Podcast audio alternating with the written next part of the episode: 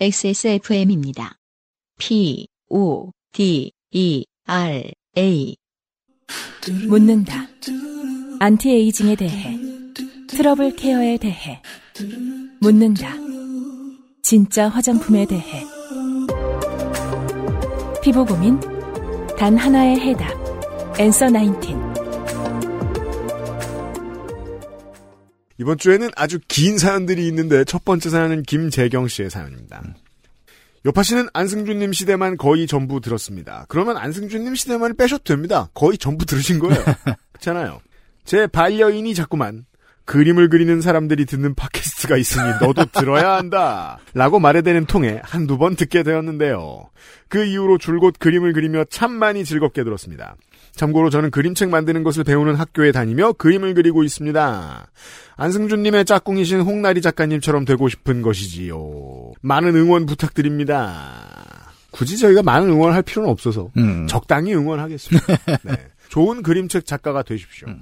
저는 살아오면서 좋게 된 일들이 꽤 많았습니다. 하지만 요파시 사연으로 보내기엔 정말 심각하게 좋게 된 일들 뿐이어서 듣는 분들이 PTSD 오실까봐 오늘은 제 이야기가 아닌 전해 들은 이야기를 내보려 합니다. 동생이 겪은 적당히 좋게 됐으면서도 귀엽고 묘한 느낌이 드는 사건입니다. 동생은 가정집이나 각종 사업장으로 출장을 다니며 에어컨과 세탁기 등을 청소하는 일을 하고 있습니다. 이 드럼과 필터 청소는 전문 영역입니다. 예, 맞아요. 해보면 겁나 어렵습니다. 제가 그 사무실 오픈하면서 에어컨 청소를 한번 한 적이 있거든요. 음. 근데 그 기사분이 오셔갖고 작업을 하시는데 음.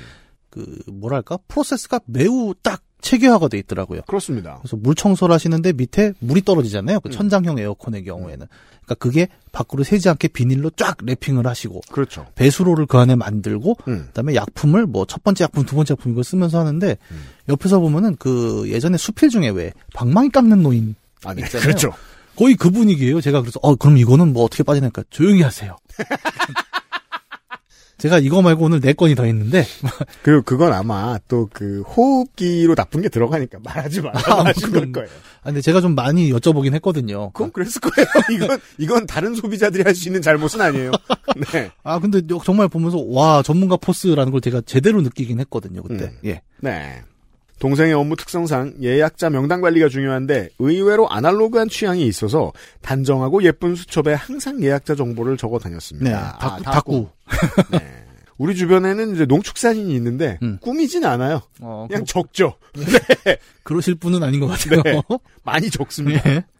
기묘한 사건이 있었던 그날도 동생은 의정부의 한적한 동네에 위치한 아파트에서 일을 하고 나와 주차장에서 이동할 준비를 하고 있었습니다. 의정부. 왜요? 그거 알아요? 그 제가 웹드라마 제목 중에 진짜 웃긴 걸 본 적이 있습니다. 뭔데요? 사당보다 먼 의정부보다 가까운. 이거 오늘 서울지리 지방 지방지리 얘기 많이 나옵니다. 사당보다 먼 의정보다 그러니까 이게. 노래 가사 패러디잖아요. 예. 그 노래 아, 알아요? 아, 그 노래를 모르는구나. 사랑보다 아, 먼. 아, 아, 그건 알지. 네, 난 처음에 내가 잘못 봤나?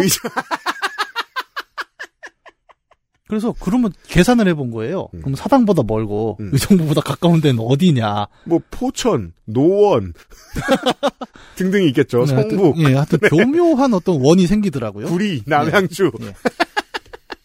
사당보다 먼 의정보다 가까운.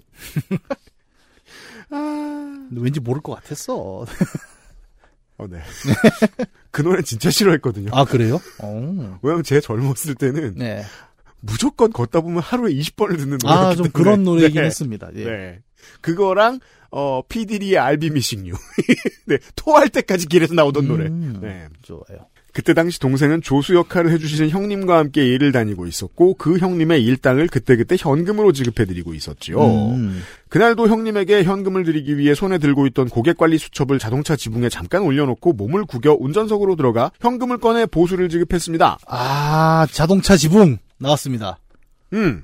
음. 아 중요한 힌트인가 봐요. 네. 그렇게 형님께 수고하셨다 인사를 하고 강남 쪽에 볼 일이 있던 동생은 부지런히 차량에 올라타 운전을 시작했습니다. 고속도로를 한참을 운전해 강남에 도착한 동생이 소중한 수첩의 부재를 깨닫는 데에는 그리 오래 걸리지 않았습니다. 네. 의외로 이 실수를 하는 분들이 적지 않죠. 저는 옛날에 이제 그 10년쯤 전에 우리 집 옆에 주차돼 있던 거대한 세단이 언제나 있었어요. 네. 그 집하고 주차 문제로 늘 말썽이 많았어요. 그 집 차가 너무 커서 예. 그 집이 이상한 어떤 자리에 끼워 놓으면 제 차가 못 빠져나가. 예, 예.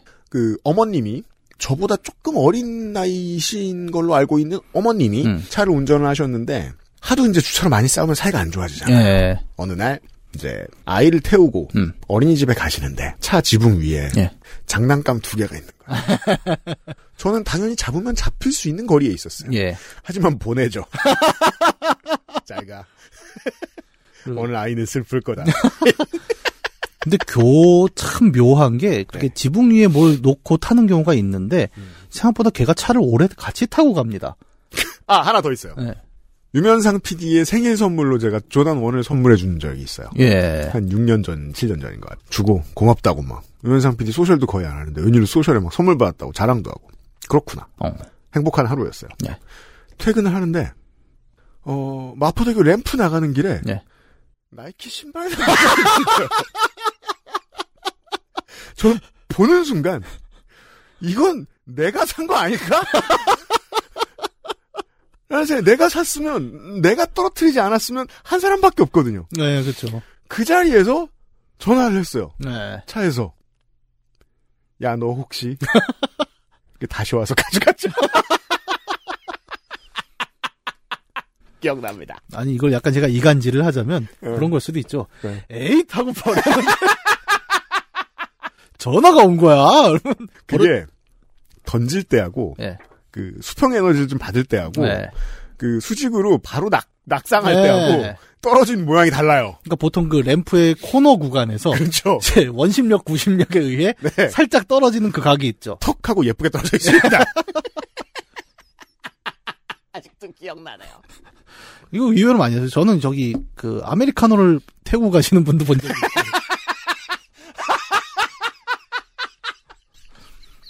아 저는 약간 뭘 찍으시나라고 생각한 게 차가 되게 조심조심 가셨거든요. 그 왜 옛날 우리 시장 가면은 그 식당 어머님들이 네. 이렇게 밥 배달할 때 보면 머리에 이렇게 그렇죠. 쟁반이고 가는 그런 느낌으로 차가 아메리카노 한 잔을 딱 머리에 이렇게 이렇게 들어가는 거예요. 그래서 아, 약간 웃기려고 하시나? 생각보다 자주 보는 장면이에요. 정말. 만약에 램프에서 안 떨어졌으면 그건 그렇게 올려놨다는 걸 인지하고 있는 거잖아요. 집에 가서 보면 더 놀라. 어, 야 차가 은혜 갚은 차가 커피를 가져왔어. 아무튼 수첩. 동생은 조수영님께 보수를 지급해드리던 그때 수첩을 무심코 자동차 지붕에 올려놨고 본인만 차량에 탑승하여 그대로 운전해 강남으로 온 거죠. 수첩은 그렇게 언제인지 모를 타이밍에 지붕에서 뛰어내려 주인과 생이별을 한 것 같았습니다. 다른 물건도 아니고 고객 관리 수첩은 동생의 일에서 가장 중요한 물건입니다. 당장 내일 방문해야 할 고객에 대해 아무것도 모르게 된 것은 물론 앞으로 한 달 뒤 예약 상황까지 모두 잃어버린 겁니다. 아. 매우 위급한 상황이 아닐 수 없었습니다. 어, 진짜 그러네요. 이게 디지털로 하면 요새는 또 클라우드 저장이 되니까 그죠? 뭐 데이터라도 살리는데 이거는 원본 자체가 지금 날아간 거니까. 네, 근데 아까 우리 얘기대로 약간 코너끼를 중심으로 좀 보셔야 되는 게 아닌가. 그럼요. 예, 라는 생각이 좀 드네요. 하지만 조던과 다르게 얘는 잘 찾기가 어렵습니다. 그쵸. 수첩은 또 이게 날아가는 회전 반경이 만약에 까만색이면 네. 그냥 트럭에 타이어 기어놓은 거 찢어진 것처럼 보입니다. 아, 그렇죠. 그 혹시 한강 다리를 건너셨다면 음. 이제 강으로 뛰어들었을 수도 있고. 발등에 불이 떨어진 동생은 하루 종일 일을 내 녹초가 된 몸을 이끌고 강남에서 의정부까지 한밤중에 도로를 운전해 다시 아까 그 아파트에 도착했습니다. 아이고. 문제의 주차장에서부터 나가는 방향을 걸으며 애타는 마음으로 수첩을 찾기 시작했습니다.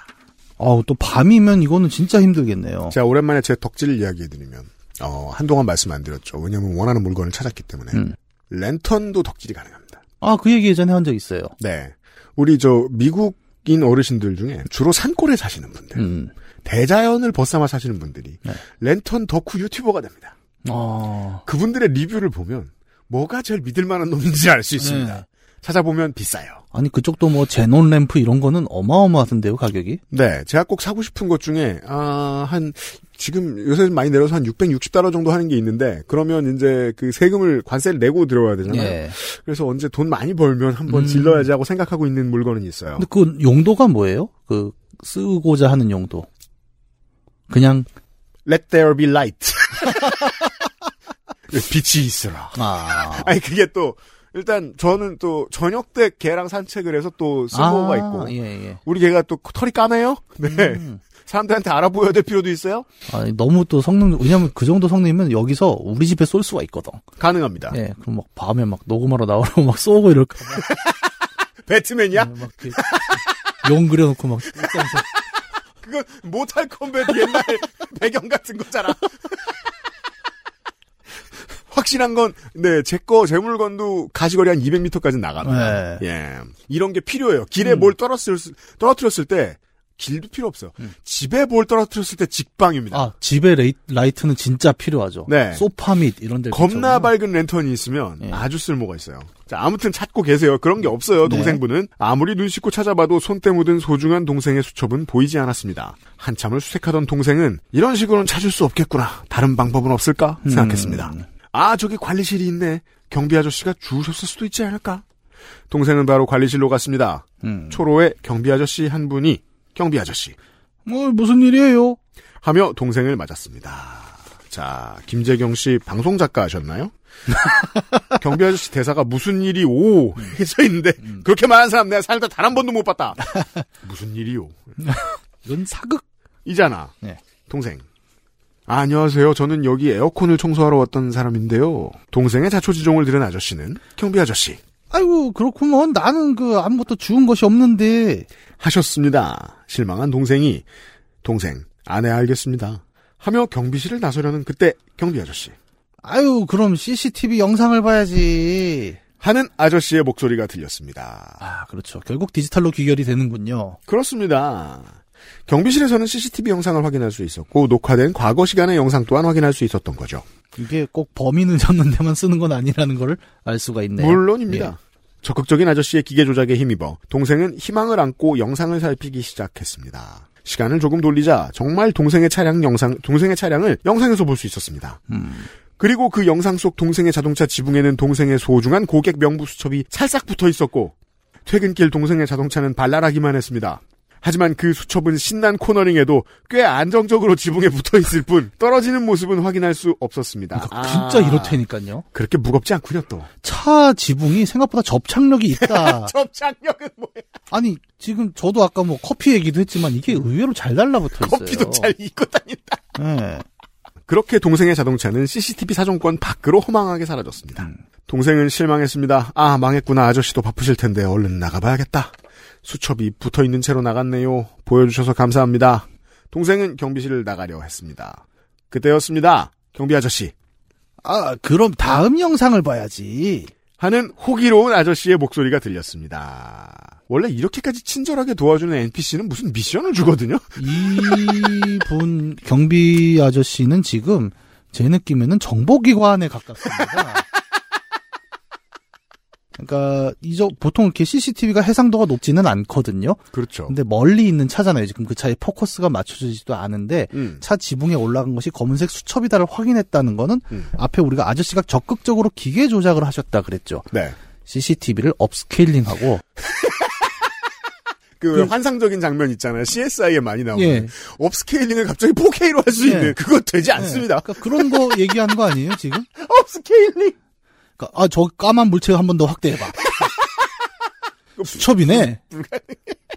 지금 거의 그 수준이잖아요. 그래갖고 첫 번째 영상이 없습니다니까. 그럼 다음 카메라를 살펴보지. 물론 뭐 줌은 됩니다만 예. 원래 그 픽셀로 줌이 되니까 그렇죠. 그 정도잖아요. 예.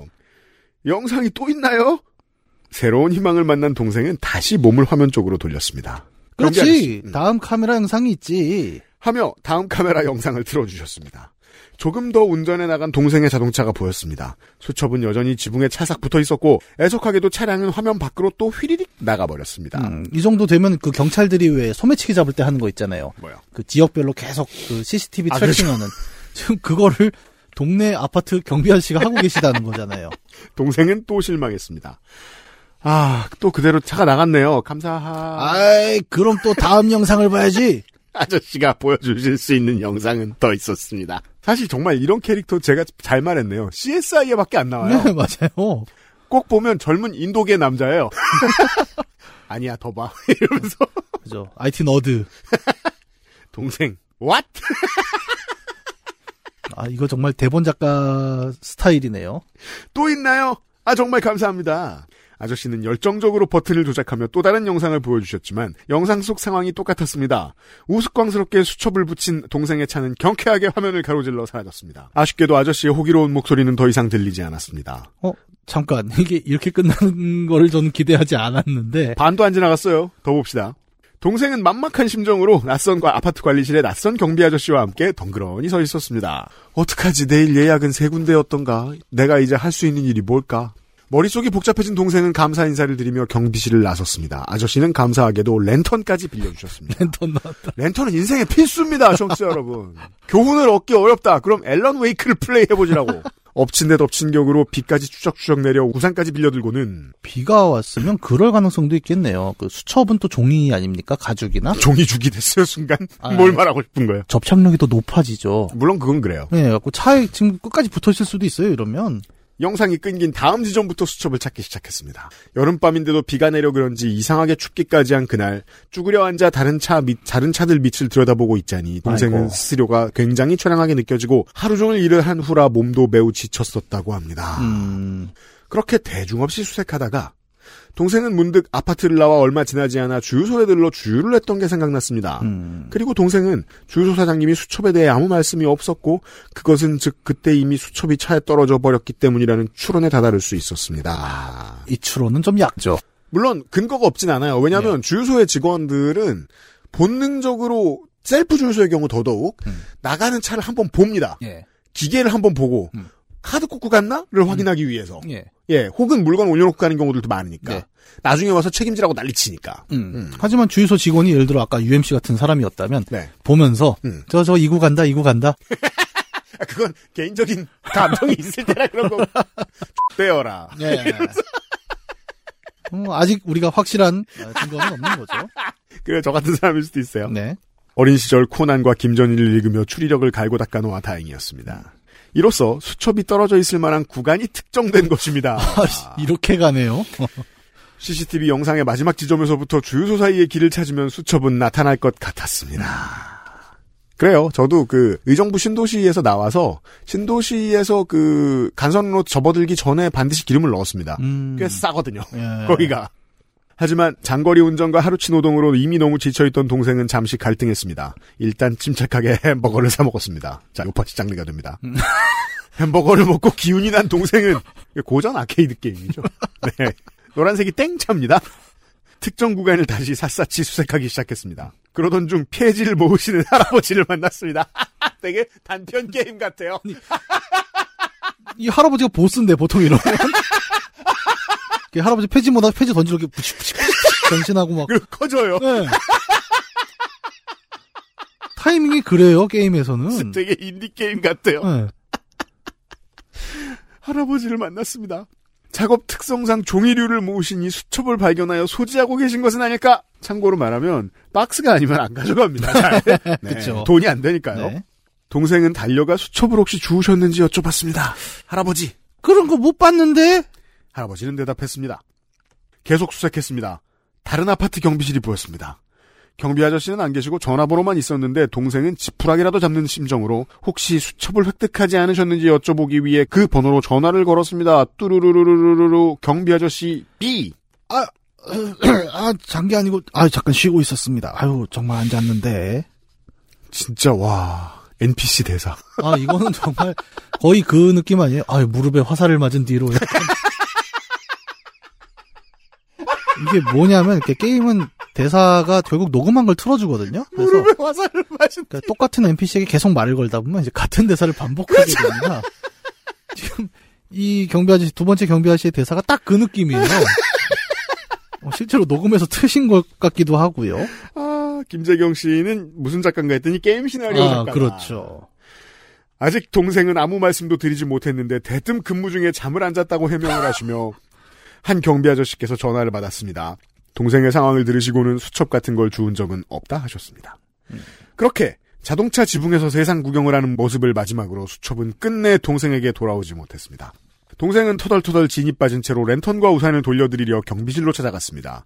문을 열자 꽤 긴 시간이 지났는데 여전히 진지한 얼굴로 화면을 들여다보시고 계신 아저씨가 계셨습니다. 그러니까 이분이 경비 일만 하시는 게 아니라니까요. 비인간적 조력자. 왜냐하면 인간의 성의 이상의 성의를 보여주고 계세요. 네, 약간 그런 거 있잖아요. 그러니까 제가 보기엔 이분의 일을 돕는 게 아니라 그 모험 택시 같은 드라마를 보면 음. 이제 택시 회사로 가장해서 뭔가를 하고 있지 않습니까? 그렇죠. 그러니까 경비가 CCTV를 본다는 건 매우 자연스러운 행동이에요. 음. 근데 그걸 가장해서 사실 뭐 국정원 직원이라던가 그렇죠.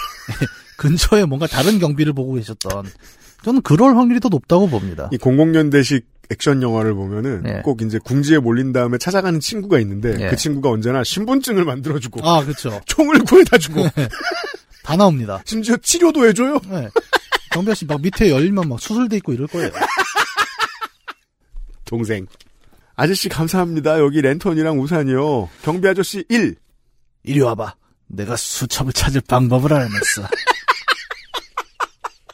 동생. 에? 아니 어떡해요? 동생은 놀라며 물었습니다. 경비 아저씨 1. 자, 자, 잘 봐봐. 내가 이렇게, 자, 시간을 이렇게 7시로 돌리면, 자, 자동차랑 수첩이 보이잖아. 그러면, 그때로 돌아가서 수첩을 가져올 수가, 야, 잠깐만, 이건 뭔 소리야. 순간 칼융으로 변신하셨어요. 아니, 나 읽다가 놀랬네. 자, 아, 저- 제가 대본을 안 보고 들어오잖아요. 슈레딩거가 되셨어요. 이게, 장르가 어디로 가는 걸까요, 지금? 현대 철학이죠. 아, 그래, 뭔가 이상했다니까, 처음부터 내가. 동생. 에? 무슨 말씀이신지? 경비 아저씨 1. 아니, 잘 봐봐. 자, 이걸 이렇게 돌리잖아? 이게 저거죠? 그 조그 셔틀. 그죠, 조그죠. 음. 이렇게 돌아갑니다. 음. 자, 그러면 시간 봐봐. 이게 7시로 돌아가잖아. 자, 지금 수첩이 여기 있지. 수첩이 여기 있잖아. 그러면 우리가 수첩을 다시 찾을 수 있지.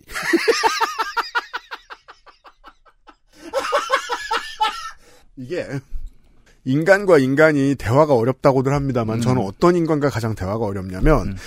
아, 상대성 원리를 이해한 사람과 아. 대화하는 게 너무 힘듭니다. 그렇게 똑똑한 놈과 대화하는 게 쉽지 않아요. 우리가 평행 이론에 보면 그 세계선이라는 개념이 있죠. 그 아저씨가 돌린 조그 셔틀은 영상을 뒤로 감는 셔틀이었느냐, 세계선의 번호를 바꾸는 것이었느냐. 동생은 도저히 아저씨가 무슨 얘기를 하는지 이해하기 어려웠고 거듭 여쭤보며 이해해보려 했지만 음. 아무리 다시 들어도 도라, 도라에몽 타임머신 같은 이야기를 하시는 것 같았습니다. 혹시 아저씨가 일본어를 하지는 않았을까요? 야래 야래. 그리고 주머니에서 되게 여러 가지 아이템이 나오고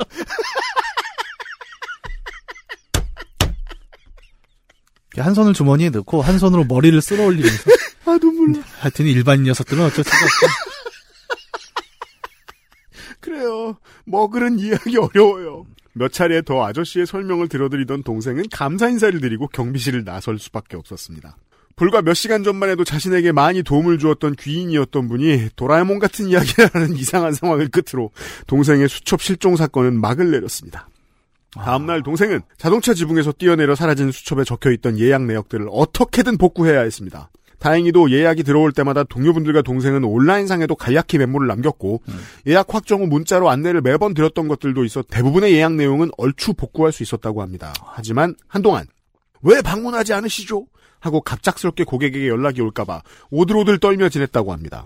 음, 아, 저 천운이 따랐네요, 정말. 예. 실제로 예약자분, 예약자 한 분 정도가 그 어느 날 그런 전화를 주셨고, 사연을 설명해드리고 다시 예약을 잡기도 했다네요. 음. 경비 아저씨가 피처링해주신 실종 사건 이후, 동생은 아날로그 취향을 버리고, 구글 캘린더로 단호히 갈아탔다고 합니다. 언제까지나 어린 동생이기만 할 줄 알았는데 어느새 저희 둘 다 30대가 되어 각자의 인생을 살아가고 있는 게 한 번씩 새삼 신기합니다. 동생이 직업 특성상 얼굴과 온몸에 먼지를 맞아가며 청소 세제를 마셔가며 일하기 때문에 걱정됩니다.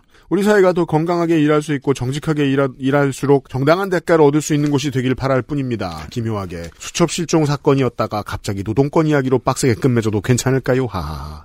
자기 일에 자부심을 느끼며 매일매일 땀 흘리는 동생이 자랑스럽고 응원한다고 이말 말이 요파 씨를 통해 송출된다면 엄청 반가울 텐데요. 외로운 시간에 항상 함께해준 요파 씨, 요파 씨를 만들어준 모든 분 감사합니다. 이사 온 지 며칠 안 된 새내기 제주도민 김재경 드림.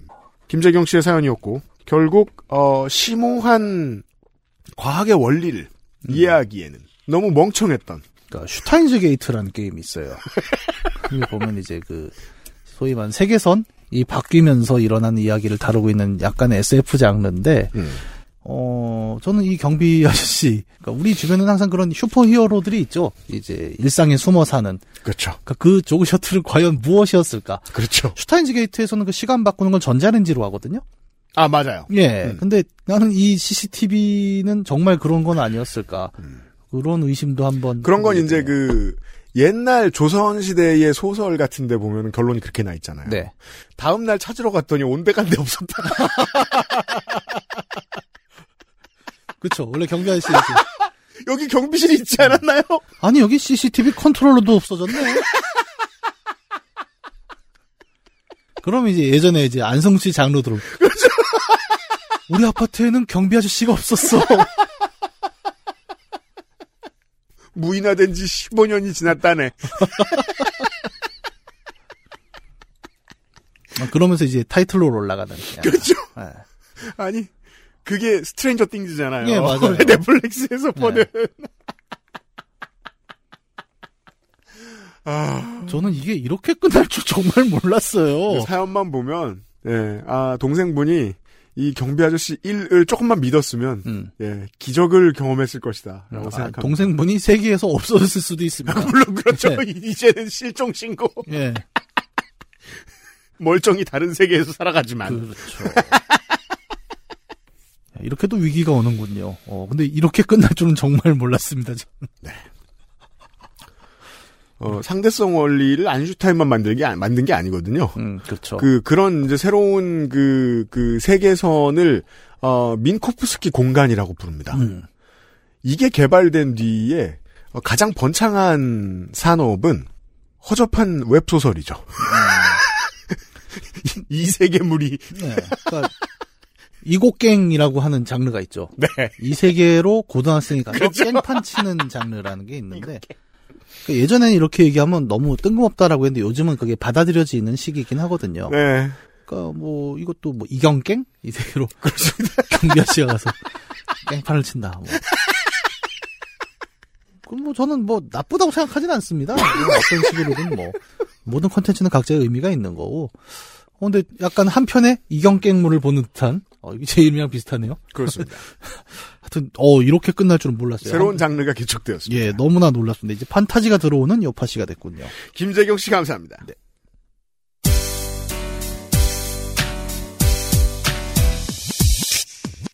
지금 들으신 이야기는 XSFM의 팟캐스트 요즘은 팟캐스트 시대에서 소개된 사연입니다. 여러분의 인생 이야기로 꾸며지는 국내 최장수 예능 팟캐스트 요즘은 팟캐스트 시대는 아이튠즈와 팟빵 그리고 지구상에서 서비스하는 다수의 팟캐스트 플랫폼에서 만나실 수 있습니다. 당신도 참여할 수 있습니다. 사연을 보내고 당신의 이야기를 저희와 나누고 싶다면 우선 저희 방송을 들어보셔야 하겠죠? 한국 시간 매주 화요일 오후 5시에 업데이트되는 요즘은 팟캐스트 시대를 검색해주세요.